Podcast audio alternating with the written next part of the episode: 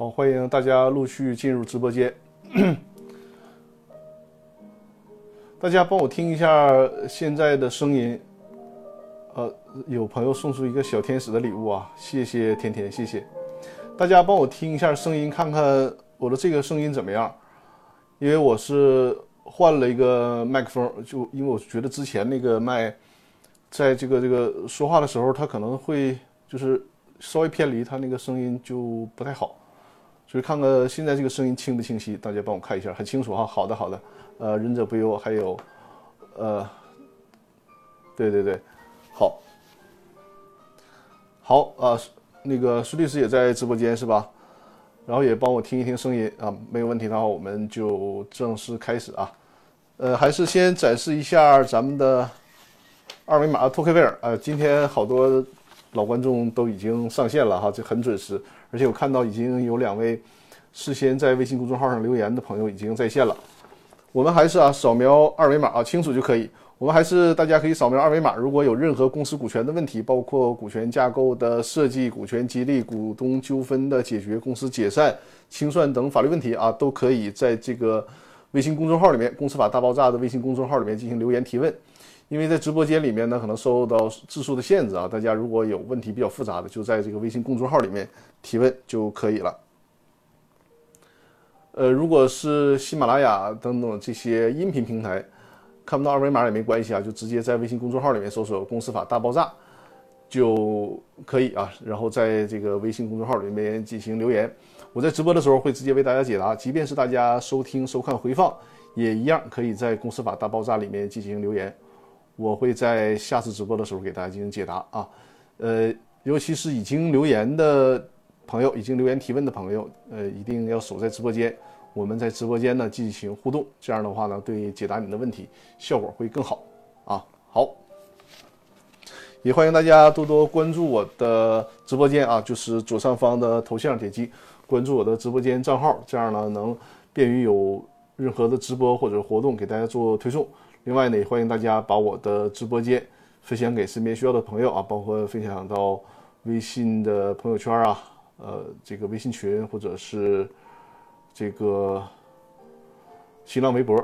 呃，甜甜说卡应该不可能，我看一下我的这个网络啊，啊，我的这个网应该肯定是没问题的，我是千兆的宽带。大家其他人呢？其他人觉得这个网怎么样？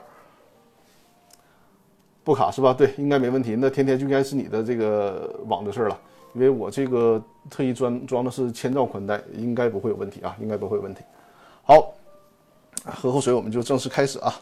这个背景音乐是稍微舒缓一点的，稍等。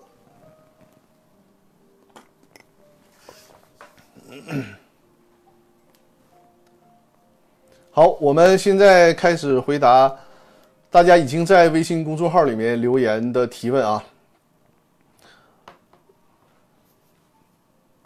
第一个问题是叫陈萌的朋友，叫陈萌的朋友，你在直播间吗？在的话可以直播间打声招呼啊。陈萌的朋友，他的问题是比较多的啊，这个问题内容比较多，我给大家念一下陈萌的问题。啊，感谢甜甜送出的礼物啊。陈萌，呃，陈萌的问题是呢，说张律师你好，之前误打误撞的听到了你的喜马拉雅有一期节目，就是未出资股东能被强制执行吗？这应该是一期直播的回放，给我指明了方向，万分感谢啊。好的，能帮助到你，我也很开心啊。接，呃，接下来呢，陈萌的问题是，本人因劳动纠纷成为 A 公司的债权人，法院呢已经强制执行了 A 公司。发现这个公司呢没有可供执行的财产，现在已经，呃，应该属于终结执行了。A 公司简要的情况是在二零一七年十月份的时候，有三个股东啊，分别是甲、乙、丙，就是持股百分之四十八、三十二、百分之二十，是一个有限责任公司。二零一八年一月份的时候，甲和丙呢，将股权以零元的价格转让给了乙，也就是说，三个股东变成了一个股东了啊，都成了都是。呃，都把股权给到了乙，公司变更为 A 有限责任公司，属于自然人独资公司了。之后呢，在二零一九年的九月份，乙将所有的股权啊，百分之百的股权以一百万的价格转让给了 B 公司，公司呢变更成了有限责任公司。那显然呢还是一人公司。那想咨询一下第一个问题啊，他咨询的第一个问题就是 A 公司的法定代表人并非公司的股东，有什么其他的惩罚法定代表人的办法啊？而且这个法定代表人目前呢已经被限制了高消费。如何申请对法定代表人进行司法拘留？实际上呢，对于公司不履行债务啊，之前我在直播里面也也讲过，这个法定代表人呢是比较倒霉的，就是公司不履行债务的情况下，法定代表人呢要被列入这个限制高消费名单。注意啊，他只是被列入限制高消费名单，而不是被列为。失信被执行人啊，不是被列为失信被执行人，这个是最高院专门有司法解释进行规定。那被列之列为高消费，呃，限制高消费。然后陈鹏这位朋友问呢，说除了限制高消费，还有什么惩罚措施？实际上还有进一步的对法定代表人的惩罚措施，就是进行司法拘留。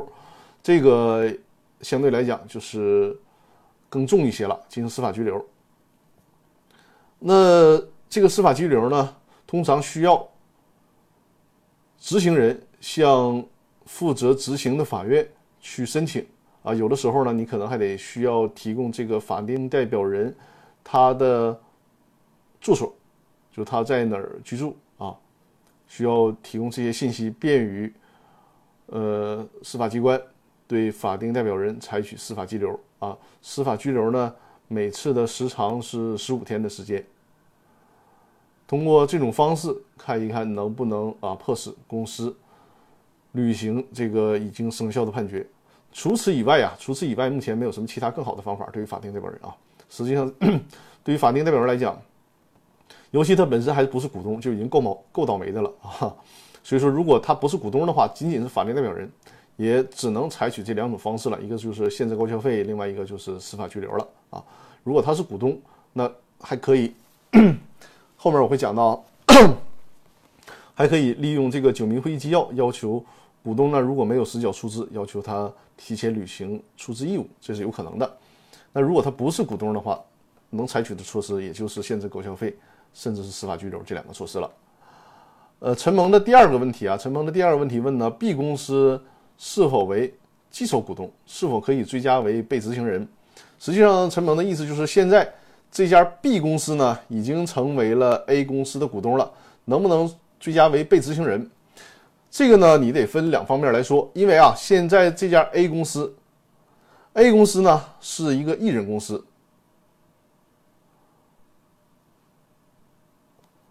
呃，应该你的英文名字应该叫 Babies 是吧？呃，刚刚讲的采取拘留，法院会支持吗？需要提供什么材料吗？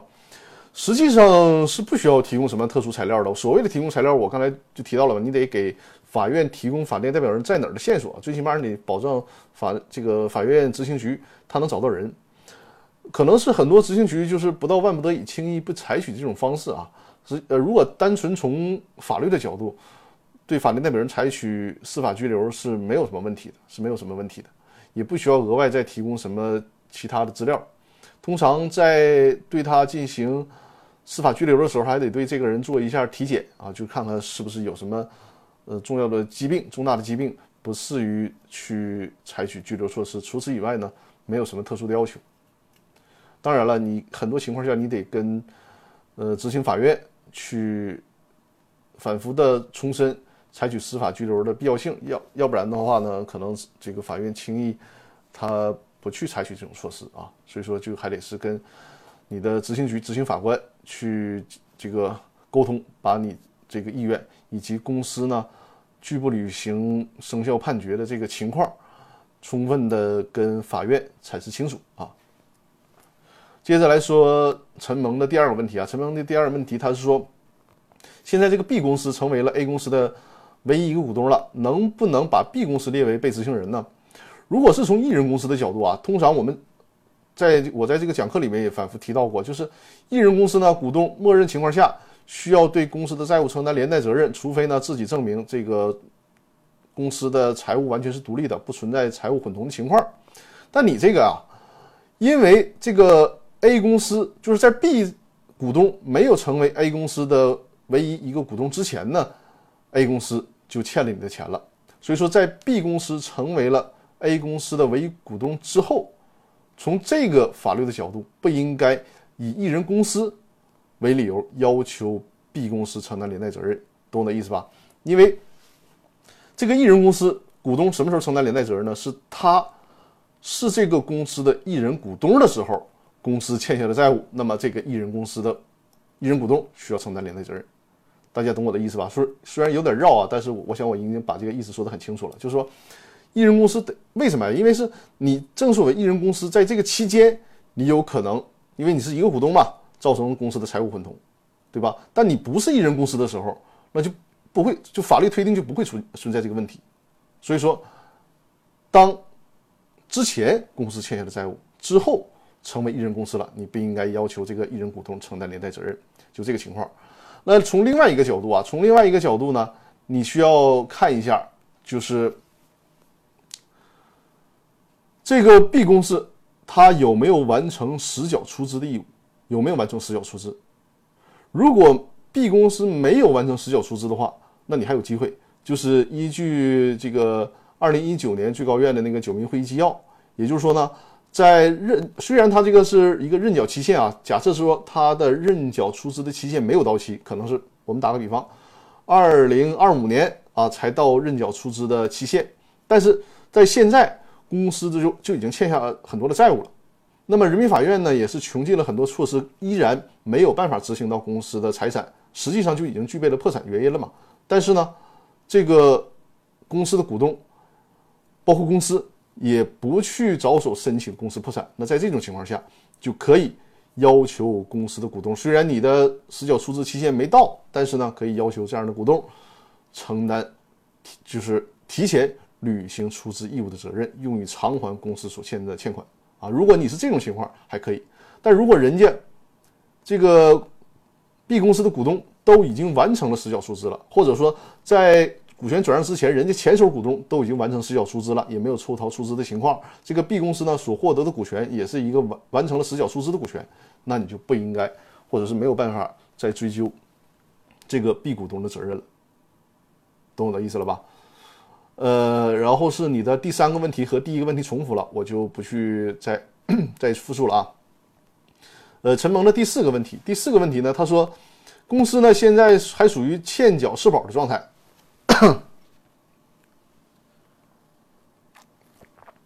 公司欠缴社保，那么对我有什么不利的影响？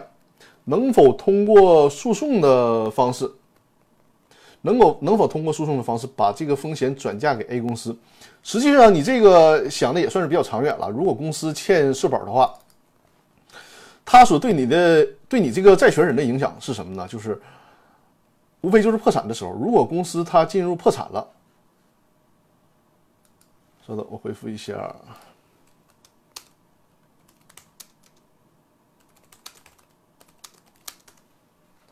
如果公司破产了，那么他欠社保可能会长呃牵扯到这个债务清偿顺序的一个问题啊。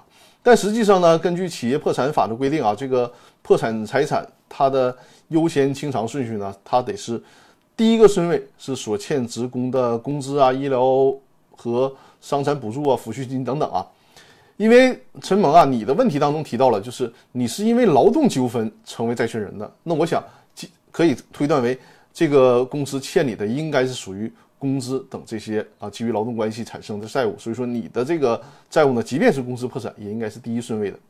那第二个顺顺位呢呢是这个公司所欠的啊，除了前面我提到那那些事项以外的社会保险费用和所欠的税款。这是第二顺位。如果按这样算的话，实际上你是属于第一顺位，你就不用为这个事儿去过多担心了。但如果你是普通的债权人啊，就是欠的你的不是公司，就是普通的债权，那人家所欠的社保啊，所欠的税款呢，是优先于你来偿还的啊。如果是你欠的普通债权，你可以为这个事儿担心；如果欠是只欠你的是公司，呃，这个工资就不用为这个事情过多的担心。陈萌的第五个问题啊，就这你看，这就是。呃，提了问题之后呢，没有守在直播间去等我解答，就是我在回复的时候，可能很多的情况下，就是有些细节性的问题啊，我就得去靠猜测了。所以说，大家提了问题之后啊，在微信公众号里面提了问题之后，一定要守在直播间跟我进行互动。这样呢，我在解答你问题的时候，有什么细节性的啊，或者是事实部分需要进一步搞清楚的，我们就随时在直播间就可以交流了。这样的话，对你解答你的问题这个效果会更好。陈蒙的第五个问题，他说 A 公司呢，实际控制人并非法人或股东，目前呢已转为 C 公司继续经营。A、C 法人啊，就是应该是法定代表人吧，呃，这个和高高管都是一致的。A 公司债务对 C 公司有何影响？实际上，你你可能是想说，这个实际控制人呢，就相当于说那个一套人马啊，两个班子，对吧？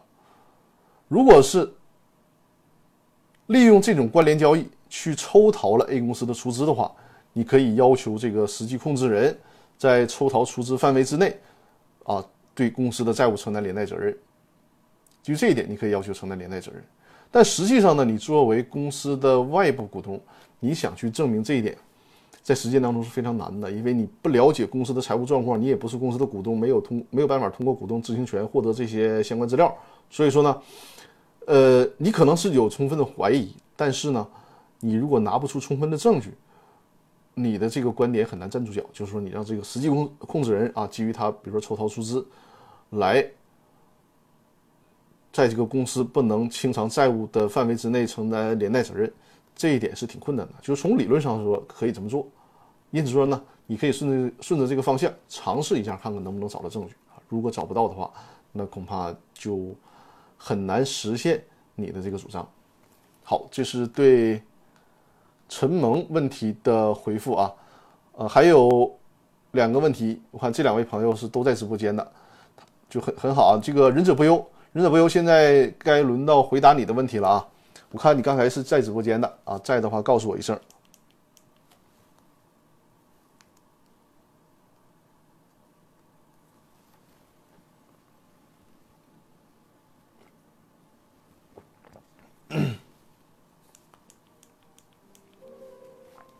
好，这样就好，好嘞。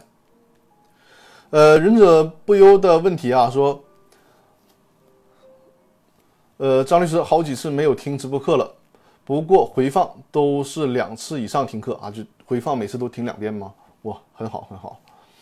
呃，金字塔原理这本书也买了哈，好好好。呃，就是还没有，还没有，还没有怎么看是吧？可以的，可以早早点看，早收益啊。呃，今天有一个问题。啊，直播听好几遍呢，哇，好，可以可以。如果有在直播，就是你在回听的时候啊，有什么不清楚的地方，也可以在我的微信公众号里面留言，然后我们继续讨论。呃，今天呢有一个问题需要咨询的，就是亏损企业的一个股东去世了，他的第一顺序继承人也不主张继承股权，也不明确放弃继承股权啊。忍者不由说一边听还一边记笔记。哦，这种学习精神确实可嘉，好好好，嗯，感谢支持啊。那看来我也得继续努力啊，对得起大家的这个关注和支持。呃，他说遇到这个情况，就是企业的一个股东去世了，他的继承人呢不主张来继承股权，也不表示明确的放弃。这种情况下，其他股东可以直接走减资的程序吗？是否已经实际缴纳注册资本？对这个问题的解决有没有影响？呃，忍者不忧的这个问题啊，也是我把它作为了今天直播的一个主题，确实是一个很尖锐的问题，也是目前很尴尬的一个问题啊。呃，感谢 Monster 和托托克维尔送出的礼物啊，谢谢谢谢。就是说，你这个股权本来应该继承了，然后这个继承人呢无动于衷。他也不来主张继承，也不明确的放弃，怎么办？这个在司法实践当中呢，确实有些尴尬啊，确实有些尴尬，你就没法弄，怎么办呢？只能是借鉴于原来是继承法，现在是民法典，就是说继承是有这个诉讼时效的。那公司的股东呢，就尽可能的去让这个诉讼时效赶快启动起来，因为诉讼时效是知道或者应当知道之日起开始起算嘛。所以说我建议呢，采取的措施就是给这个继承人。发信函，当然了，信函呢需要注意留存证据，啊保存证据，就督促他说现在这个继承了，你需要表态是否继承这个股权，从而呢让他这个诉讼时效开始起算，啊，这是你要做的。但是啊，这就存在一个问题，就是说他因为诉讼时效现在民法典规定的是三年的时间嘛，对，仁者不由说，仁者不由说时间有点长，在这三年里面就会面对一个尴尬尴尬的问题，就是这个股权它对应的表决权是沉睡状态，没有人去能去行使这个表决权。其他的股东呢？除非你们事先啊，这就是体现出这个股东协议的重要性了。除非事先有一个约定，因为我给客户做的这个股东协议，实际上对这个问题都是有处理方案的，都是有条款能够明确的。但我想呢，我们大多数人恐怕在股东协议啊或者公司章程里面都想不到这个问题，那这个就没有办法了，只能沉睡了。而且啊，仁者不忧，你的这个股东去世的这个股东，他占有的股权比例是多少啊？如果他占有了一个很大的股权比例，那这个会直接导致什么？会导致这个公司直接就陷入僵局，这个公司就僵在这儿了，那就很糟糕了。三年的时间会把这个公司拖垮的。比例是百分之四，百分之四十就还好，还好啊，他没有超过半数，是没有超过半数，甚至没有超过三分之二就还好，最起码呢，他不会使公司陷入僵局。这个公司最起码还能正常经营，但是呢，就没有办法，你这个。重大的事项你是表决不了了啊，什么公司的增加、减少注册资本呐，呃，这个呃合并啊、分立啊、解散呐，这些事情都决定不了了，就是只能正常的往下运营。这个局面呢还不算太糟啊，这个持股比例还不算太糟。另外就是你说的这个事儿啊，就是说你等诉讼时效就得等的时间了，最长三年的时间嘛，对吧？你得等着了，这个暂时处理不了。然后呢？你想通过减少注册资本？你刚才也提到了这个去世的股东呢，他占百分之四十的股权。你显然你们公司是没有办法形成减少注册资本的决议的，因为如果你们的表决权没有做过特殊约定的情况下，那就是百分之四十的股权就代表百分之四十的表决权，没有办法形成减少注册资本的决议，因为减少注册注册资本需要三分之二表决权通过才可以。呃，仁者不由说能顺利开普通股东会是吗？减资决议不行。对，股东会是可以开的，无论是常规会议还是临时会议都可以开，没有问题。只是减少注册资本的决议是不行的啊。然后你后面的问题呢？说，呃，是否已经实际缴纳注册资本？对这个问题有没有影响？实际上是没有了。这里面多说一下，就是把这个问题扩展开说。减少注册资本呢？如果是实缴出资了，那减少注册资本就是把这个钱退回来。比如说张三实缴了一百万的注册资本，那定向减资减张三的这一百万注册资本，就把这个一百万退还给给张三。那如果张三是认缴出资呢？那就是说公司也不用退钱了，只是张三这一百万的注册资本不用再去缴纳了，这就是减资。嗯，呃，仁者不由说未实际缴纳。你的这个情况就是这个去世的股东还没有实际缴纳股权，那就看一下你们的章程有没有特特殊约定啊。如果没有特殊约定的话，公司分红没有实际缴纳出资的股东是不享有分红权的。所以说呢，如果你们啊那百分之六十的股东也没有实缴出资，那在这些年里啊，你不能干耗着，对不对？我建议其他那百分之六十的股东呢，赶快完成实缴出资，这样的话呢是会倒逼那个继承人他来行使权利。否则的话，你们都实缴出资了，他没有实缴出资，这个公司你们好好经营，然后尽可能的在他不去主张权利这些年，该分红就分红。这样的话呢，你们还能就在利益的损失上还能少一些，懂我的意思吧？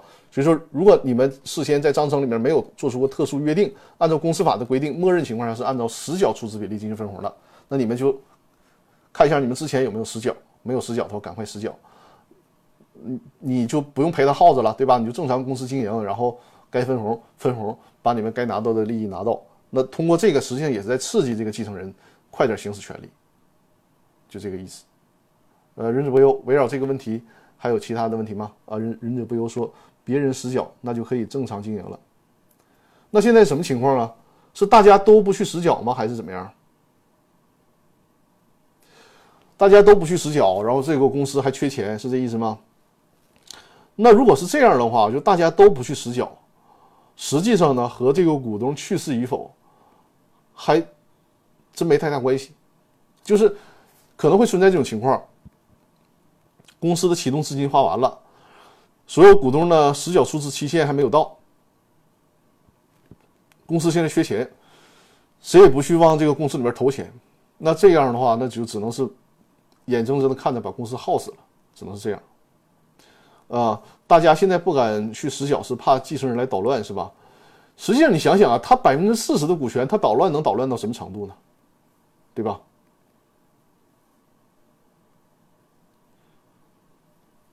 所以说，在这个问题上，你得面对现实啊，因为你大家事先对这个问题没有做出过特殊约定，因为按照公司法的角度啊。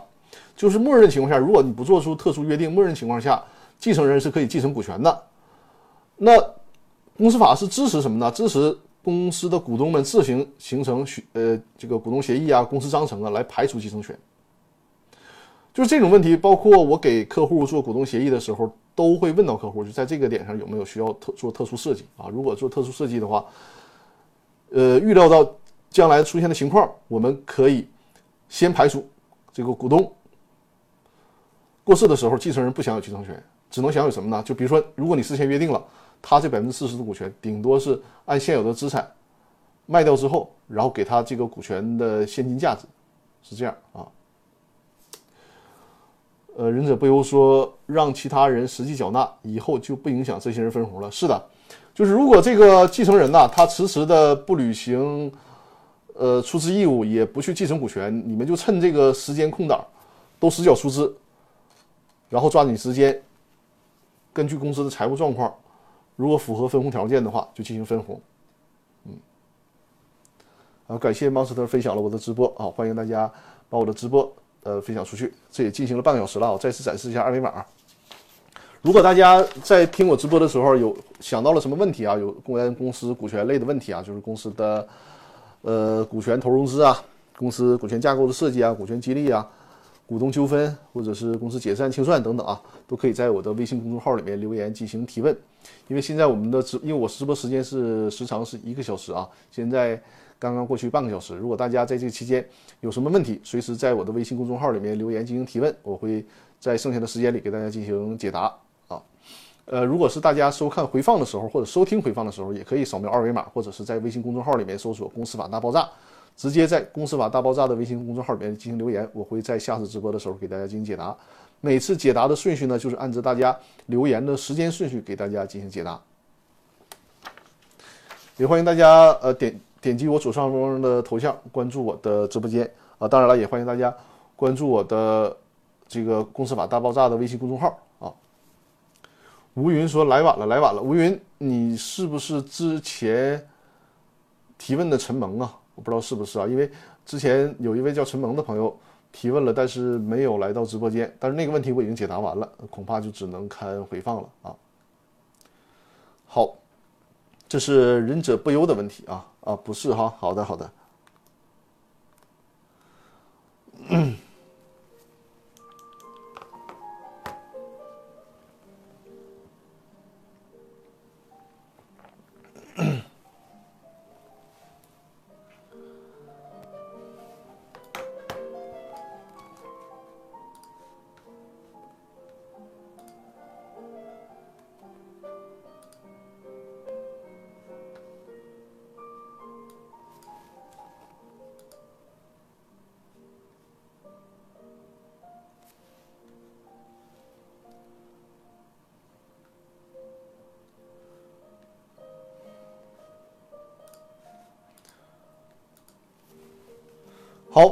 我们进行下一个问题啊，进行下一个问题。呃，下一个问题的朋友是一个英文名字啊，你这个，你这个名字我还真不会读，但是我刚才看到了，你在这个直播间里啊，你在这个直播间里。呃，这位朋友的问题呢是，吴云说什么都听不懂，所以没有问题，哈哈哈，没关系啊，因为你既然能来到直播间，说说明还是对公司股权的问题。是比较感兴趣的啊，就是可以边听，然后想到了什么问题，或者是你自己本身在进行投资啊，或者是企业经营当中遇到了什么相关的问题，就可以，呃，包括今天呢或者以后啊，啊，什么时候想起来就可以什么时候提问。好啊，这位朋友在直播间，好的好的。呃，这位朋友的问题呢是张律师，呃，继续请教问题。我按照你的指导写信给上海宝山区法院，要求追加公司唯一股东作为被执行人，但是执行厅的法官要我提供两样资料，一个是对公司的工商内档资料，需要去工商局调取。二是法人，也就是唯一股东的身份信息啊，你说的应该是法定代表人的身份信息，对吧？也也也需要到派出所去调取。他说必须要请律师才能调取到。我说公司经营不下去，现在没有钱请律师。请问如果不请律师，法院有义务帮我调取这些资料吗？如果不请，我作为公司的授权代理人，有什么途径调取？谢谢。啊，因为我这个回答的问题太多了，就是你的这个问题的。之前是一个什么问题来着？我有点记不太清楚了。就是我现在需要你帮我搞清楚的是，你和这个公司是一个什么关系？你和这个公司是一个什么关系？你是公司的债权人吗？呃，公司欠你的钱，但是呢，你不是这个公司的股东，也不是这个公司的高管，对吧？啊，你是公司的高管，但是你是公司的股东吗？如果是高管的话，是具体什么职务？比如说是法定代表人呐、执行董事啊、经理啊，还是什么职务？告诉我一下。你看，这就是在直播间收看直播的好处，就是有什么问题，咱们就直接在直播间交流交流了。你看，针对这个问题的很多事实细节，咱们在直播间都可以进行沟通。不是法定代表人，但是经理，然后这个公司呢欠你的钱，对吧？是这个意思哈。好的。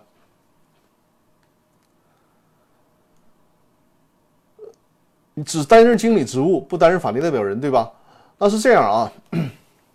如果你不是公司的法定代表人，也不是公司的股东，那确实呢没有办法去工商行政管理部门调取内档。所谓的内档就是缉毒档案啊，呃，所谓的内档就是书档，这个工商行政管理部门有关公司的书档。是的，呃，这个公司欠你们的钱。然后你在这个公司还担任高管，但是呢不担任法定代表人，也不担任股东，对吧？如果你没有这个公司的股东身份，或者不是公司的法定代表人，确实没有办法调取。如果你仅是高管的话，你要去公司，你要去工商行政管理部门调取，通常呢得是公司给你出具这个带公章的介绍信，或者是授权委托才可以。另外呢，你说要调取这家公司法定代表人的身份信息，法定代表人的身份信息呢？实际上比较有效的，或者是法院能够接受的身身份信息，就是他的身份证复印件了，对吧？实际上呢，你这个身份信息可以去派出所调取，但是通常在工商行政管理部门的这个书档啊，就是内档里面，也会有这个法定代表人的身份证复印件的。但是大多数地区啊，你像我们沈阳地区，就是这个。工商内档当当中的法定代表人的身份证复印件，就所有的身份证复印件，都是不让复印的啊，都是不让复印的，不让拿出来的。你只能是跟这个工商行政管理部门去协调沟通，可以把身份信息能否摘抄下来提供给法院啊。公司如果可以给你开介绍信的话，那么你就就是这家公司啊，你要查的这家公司本身，它可以给你开介绍信或者是授权委托书，那就没有问题啊。你拿着这个去工商局去查这个内档，呃，孙律师说印象中已经不显示了，是吧？因为孙律师经常帮我去跑那个工商行政管理部门去调档。那看来就是这个身份信息，因为在之前我们去工商行政管理部门查档的时候呢，他的身份信息都会显示出来的。那现在是不是有些地区的工商行政管理部门就直接把这个身份证信息给屏蔽掉了？嗯，直接给跳过去了是吧？那那你看来就没有办法了，只能去派出所了。呃，这位朋友你要搞清楚啊，就是你们公司给你开介绍信是没有用的。你要是比如说你是 A 公司，你要想去查 B 公司的工商档案，你们公司给你开介绍信是没有任何意义的，没有任何意义。你要查 B 公司的档案，得是 B 公司给你开介绍信，或者你是 B 公司的股东，或者你是 B 公司的法定代表人才可以了。所以你这种情况呢，你还真就得请律师。因为呃，基本上各个地区的工商行政管理部门都是接受律师来调档的。然后你说这个费用的问题啊，实际上你要是只是请律师，只提供这个调取工商档案的服务的话，它的费用不会太高的。你想想，和你去能够顺利的执行你的判决裁定和去请律师调个档，这个费用的比例还是，呃，还是很很划算的，就是并不高。对，可以请律师，而且这个请律师的费用不像你代理案件会按照你的诉讼金额的标的。来收取，不是这样的，就是单次的调取工商档案，你可以跟律师沟通啊，包括找这个律所啊，或者找一些年轻律师啊，对。吧？在这一方面是可你们可以自行协商价格的，应该不会太贵，就市场价也不会太贵啊。把这个档案调取到，然后那个派出所，如果你是这样，因为各个地区的档案管理不不尽相同，你可以先什么呢？你可以先请律师去调工商档案，看看在在这里面能不能通过合法途径看到这个法定代表人的身份身份信息。如果不行的话，那第二步再去派出所去调取这个法定代表人的身份信息啊，是这样。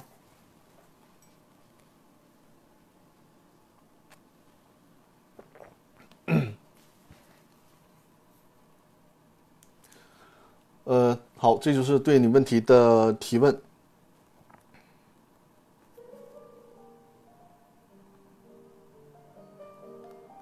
呃，对这个问题的回答，然后还有什么不清楚的地方，我们随时可以进行沟通。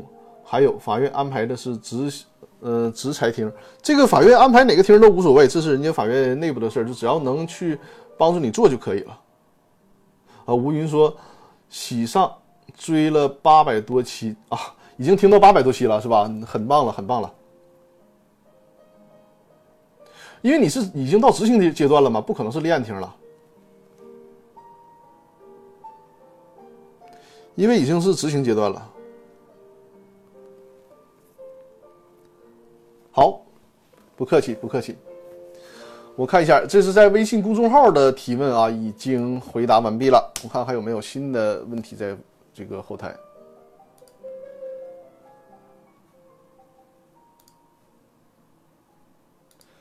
呃，目前暂时没有新的问题啊。目前暂时没有新的问题，嗯，呃，大家还是关注一下我的微信公众号啊，就是可以有什么问题，在我的微信公众号里面进行留言提问啊，因为现在。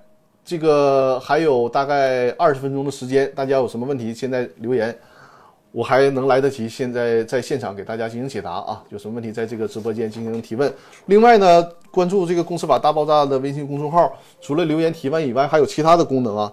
比如说你这个在留言里面输入“团队”两个字啊，就会看到我们整个苹果树团队的律师的介绍啊，律师的简介。如果回复“目录”两个字啊，回复“目录”两个字，那么就会看到我《公司法大爆炸》音频，就是在喜马拉雅 FM 上《公司法大爆炸》音频的所有目录。这样的话呢，便于大家进一步的去学习啊。因为《公司法大爆炸》现在已经更新了九百多期了，所以说你这样的话，你看到目录就会，它像一个声音的公司法词海一样啊，你就会。找到相应的你所关心的问题。呃，吴云说：“张律师，请解读一下公司，你是要问的是公司法第十四条吗？是这个意思吗？”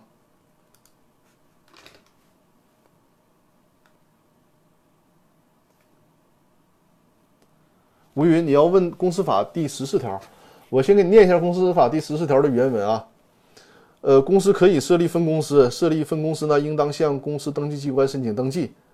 领取营业执照，分公司不具有法人资格，其民事责任由公司承担。公司可以设立子公司，子公司具有法人资格，依法独立承担民事责任。你是想问这条是吧？好的，好的。实际上你应该是想问分公司和子公司的区别，对吧？呃，这个呢，其实我也做过一个做过一个形象的比喻啊。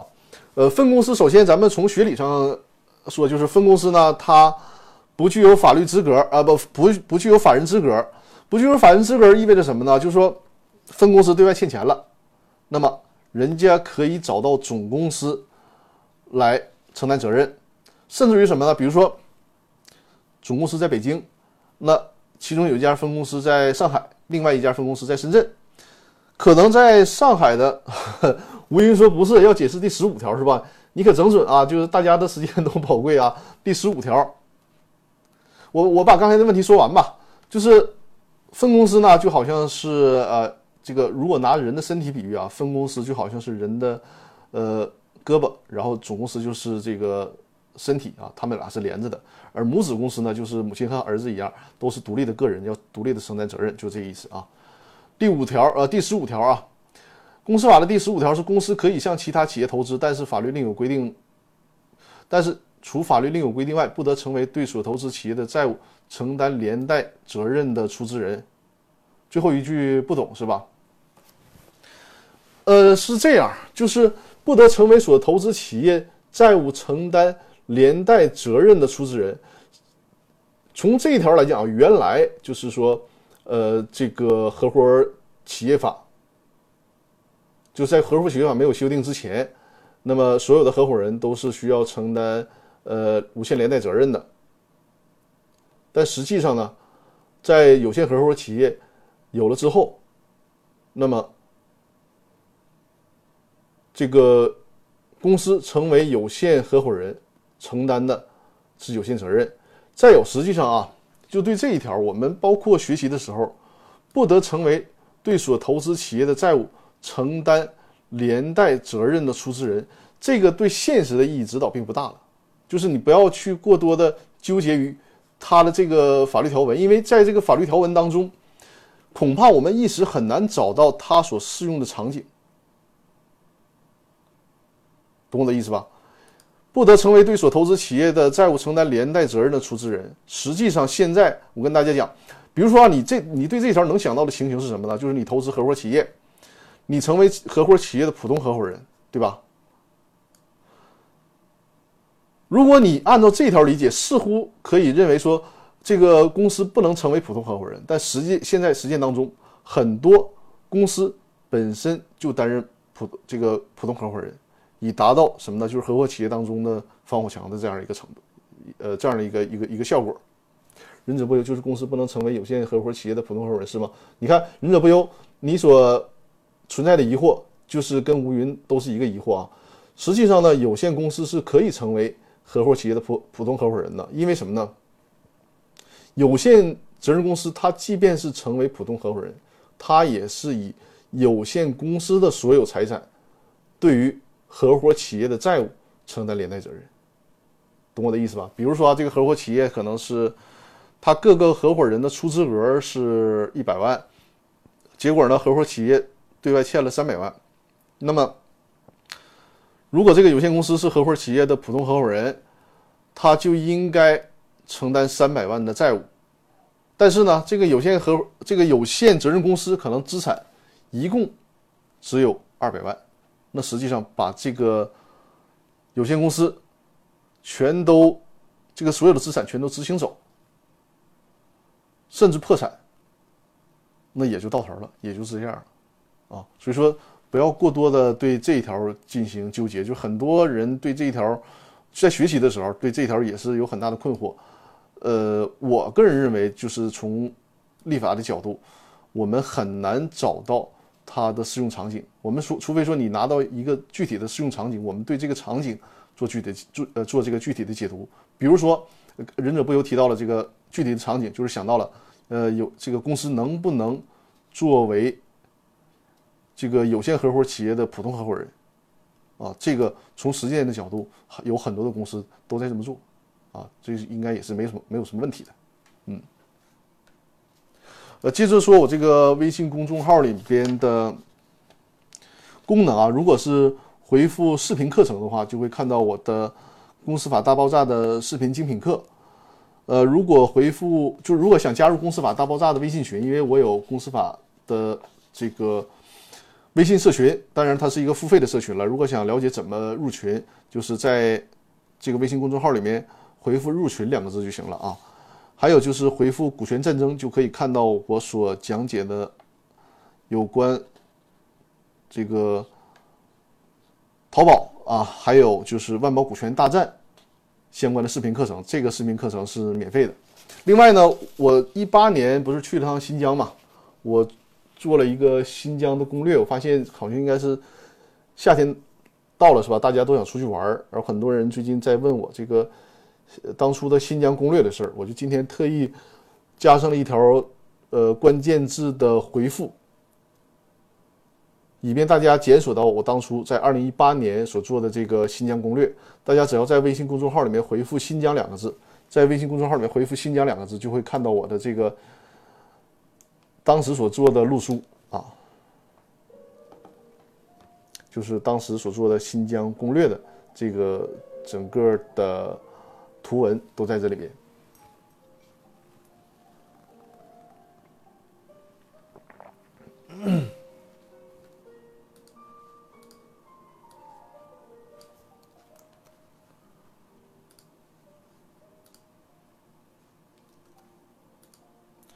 呃，另外，我上次直播的时候跟大家提到过，就是有一个想法，就是因为我是在应该下个月吧，下个月呢，我会和这个郎总，就是曾经在我的直播间跟我搞过两次联合直播的，他是在做人力资源绩效管理这方面业务的，呃，郎总，因为我们俩现在是业务是有合作嘛。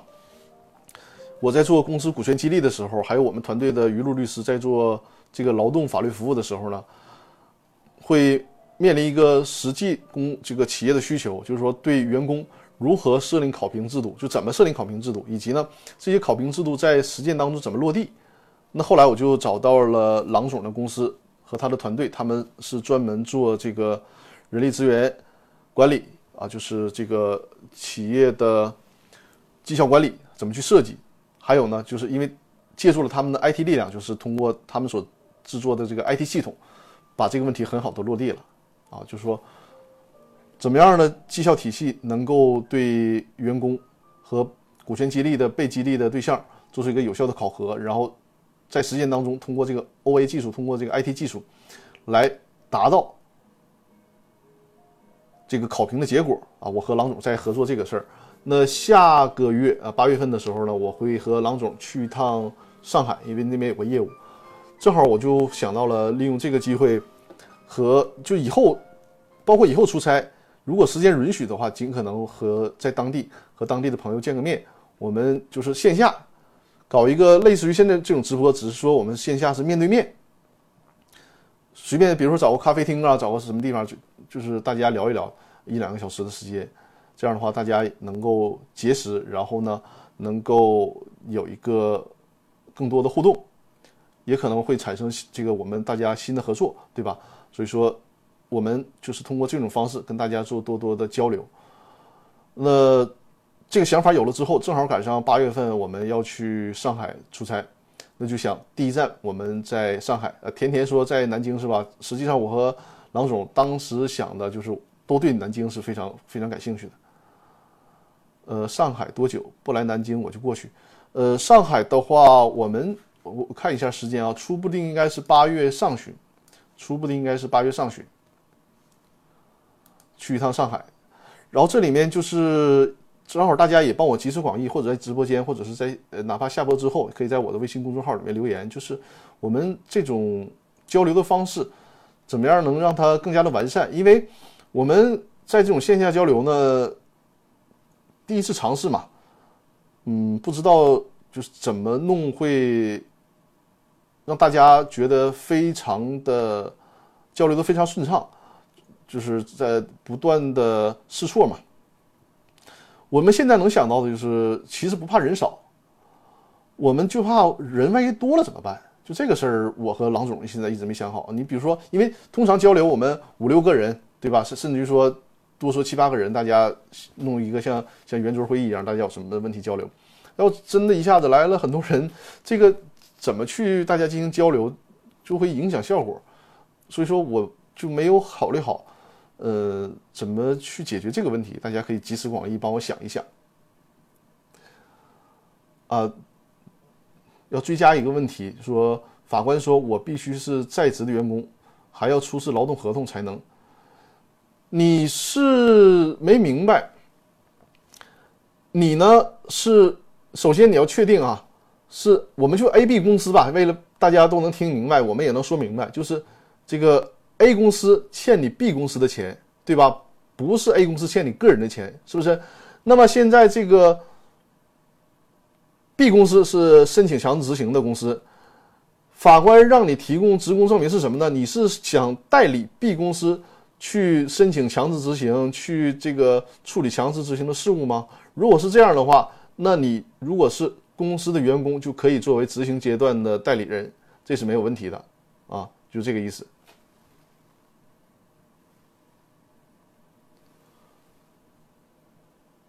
呃，甜甜说高端一点，我们没有想过要有多高端，其实就是呃找一个咖啡厅，大家先聊一聊，因为很多事儿得做起来，然后慢慢的总结经验嘛。就所以说我们不需要做的多高端，就是能大家有一个比较好的环境和方式去沟通交流，有什么问题能大家一起探讨就可以。对，带着问题来，带着问题来就可以，然后我们一起来探讨。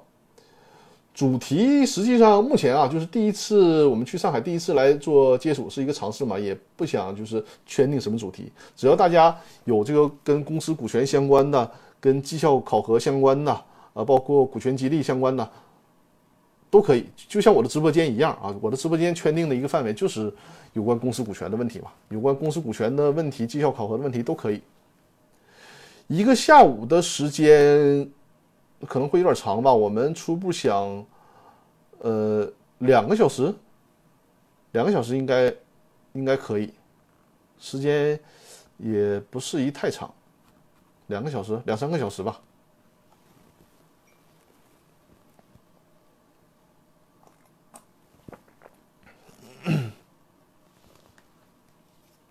对，也看多少人。实际上，比如说。来了一两个人，我们倒是不担心，因为大家不影响大家交流嘛，大家都是带着问题的。我们就是怕这个人来的太多了之后，怎么去交流？那么多人，这个是我没太想明白的。托克维尔说可以确定某一个城市，然后公告建一个群。嗯，对我们托克维尔，我们现在想的就是八月上旬，正好趁着去上海出差的机会，就先在上海，先在上海。确定人数后，大家私聊选定方式。呃，这个大家私聊是你是指线下私聊吗？还是还是怎么样？还是说我们在线上就是先私聊，然后确定就是分分几几次啊？比如这次是五六个人，然后下一个下一个时间段是五六个人，是这样吗？呃，譬如说在上海建一个见面群，嗯，你说建一个微信群是吧？可以，可以这样考虑。实际上，我的通知范围呢，通知范围是在我的公司法大爆炸的微信群，是这个这个就是首选的通知，因为是群会员嘛，尤其大家是付费的会员，会在那里面通知，然后也会想到我会在那个公司法大爆炸的微信公众号。进行通知，目前就是采取这两个通知的渠道，让大家来报名。我们就是先统计一下人数。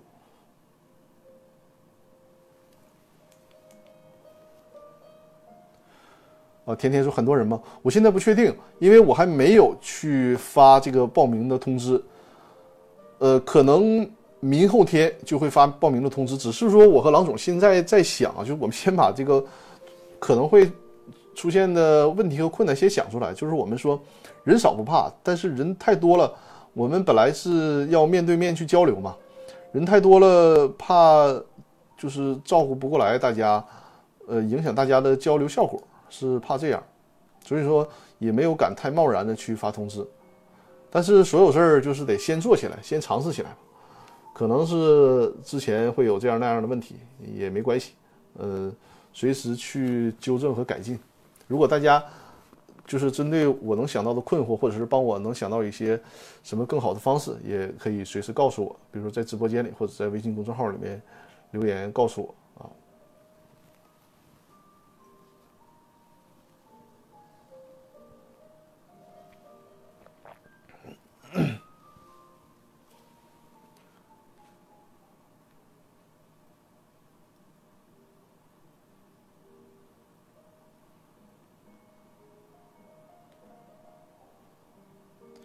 呃，托克维尔说，大家报名加入，确定好人数之后再安排活动，人多就做一个小型发布会形式，哈 哈好吧？呃，我我因为嗯，比如三十人。呃，甜甜呢？你说这个三十人发布会，实际上还是我的初衷，还是说想跟大家做这个面对面的交流是最好的。嗯，行吧，那我就先发一下报名的通知，先统计下人数，看看多少人。比如说真是超过了十个人的话，我们再看看怎么安排会比较妥帖。嗯，先看看。那万一可能还没有人报名呢，对吧？那我想也不至于，嗯，那就只能控制人数了。是的，是的，行吧，那我就明后天，明后天会在公司法大爆炸的微信群，还有我的微信公众号上，呃，跟大家来发送这个通知，嗯。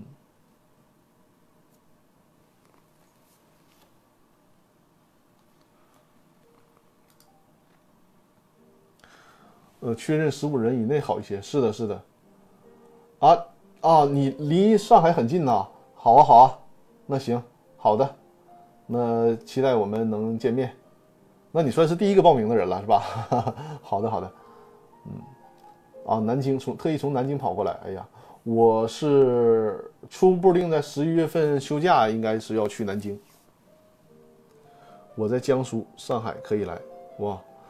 你们大老远跑来，让我觉得心里很不安呐。如果有时间，如果有时间和方便的话，那么可以过来我们聚一聚，因为都是我直播间的老朋友了，正好跟大家见见面。因为你们就一直能看到我，然后我一直没有看到大家，也是很期待。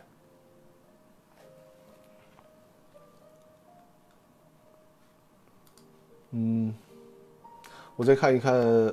安排，对，安排。呃，我看微信公众号上好像有新的留言。啊，托克维尔，我看到你的一个留言了，托克维尔。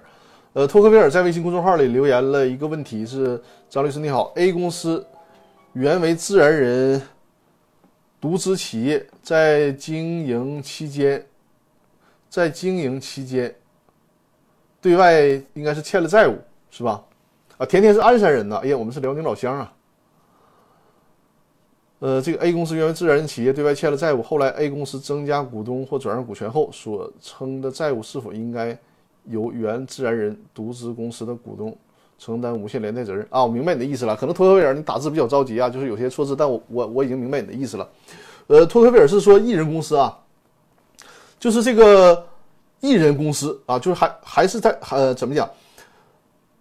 比如说张三，他担任艺人公司股东的时候，这个公司呢对外欠了钱了。那之后呢？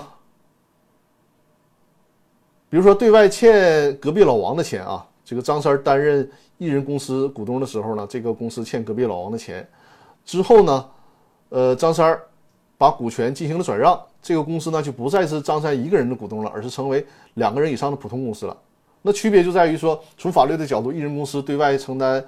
对外的债务，这个艺人股东要承担连带责任，而普通公司呢就不需要了。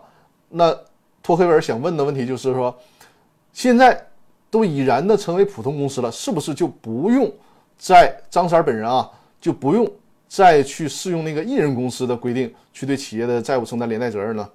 不是的，这个啊，最高法院虽然没有司法解释啊，但是最高法院在呃包括最高院的人民司法的网站上啊。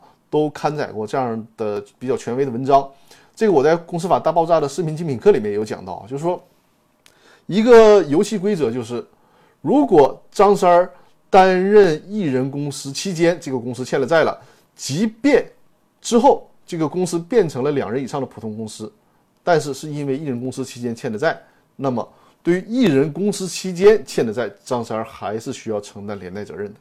默认还是需要连带责任，除非张三儿拿出证据证明，在担任艺人股东期间，公司财产是独立的，每年都进行财务审计，然后不存在财务混同的情况才可以。这是一个很有代表性的问题啊。呃，托克维尔，这个问题解答，你有没有还有其他的疑问？啊，明白了，和我想的一样。谢谢张律师。是的，是的。呃，看来你这个。还是比较有这个这个法律思维的头脑的，嗯，挺好。就英语叫语感是吧？音乐叫乐感，你这个有法感是吧？挺好的。嗯，再看看还有没有其他问题。呃，我们的直播时间也已经到了。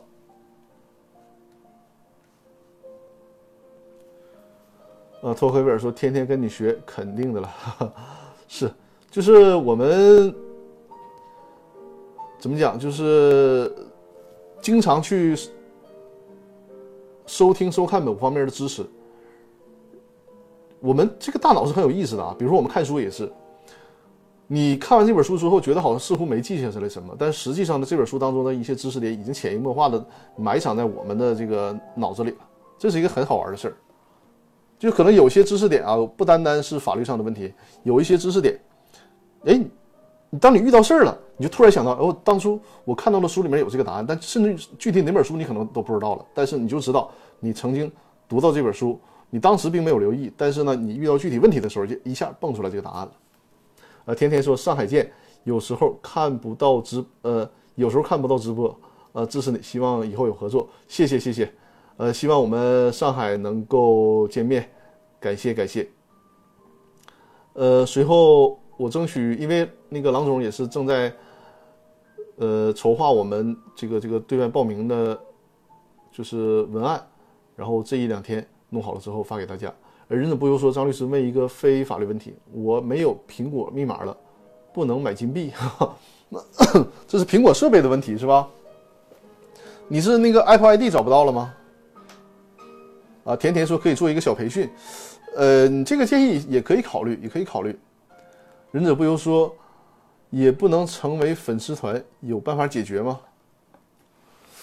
这个我不知道怎么解决。呃，那个苹果 Apple ID 如果没有的话，你尝试找回密码，因为你不找回的话，你这个苹果设备，你你除了不单单是买金币啊，你做什么它都会有影响，包括你下载软件啊，或者是尤其你换设备的时候，你想备份那个。资料你就很会很麻烦。现在啊，这个苹果的生态做的是真的非常好。我不是刚刚换那个二零一二的呃二零二一的那个 iPad Pro 嘛，然后我和原来的那个 iPad，它就怎怎么讲，就像就像我们说打火机对个火一样，就是原来我们是需要把资料传输到电脑，然后电脑再导到新的设备里，现在不用了，就两个 iPad 之间一对接，呃，资料就自自自己就导过去了。就是你拿那个新 iPad 之后导回去资料，那么就是原来 iPad 上所有的东西都在你的那个新 iPad 呈现了。如果你找不到 Apple ID 的话，就会很麻烦，就这些生态上的东西你都享受不到。因为如果你的苹果设备多了的话，就是你只有那个所有的设备同一个 Apple ID，然后呢，你的通讯录啊，呃，你的甚至于短信呐这些东西都可以，所有的设备都都是同步的，会非常好。你要没有这个 Apple ID，相当于说你的。苹果设备这个功能就打了对折都不止啊！如果实在实在不行，那你就考虑得换一个 Apple ID 了，因为 Apple ID 是保证你使用这个苹果设备一个非常重要的事儿。不行就如果你真找不到了，就换一个吧。然后换完之后，这个 Apple ID 一定要留好，一定要留存好，因为 Apple ID 它通常你注册的时候，它会让你留三个问题。你如果选忘记密码，你还能想起来当初所留的那个三个问题的答案，通常会是可以找回来那个密码的。如果实在找不回来，因为 Apple ID 这个东西啊，如果你一旦忘了，真找不回来，连苹果官方的客服都没有办法，你就得重新再注册新的 ID 了。嗯，好，那我们今天的直播就到这儿了，也希望我们直播间的新老观众啊，如果有机会的话啊，我们。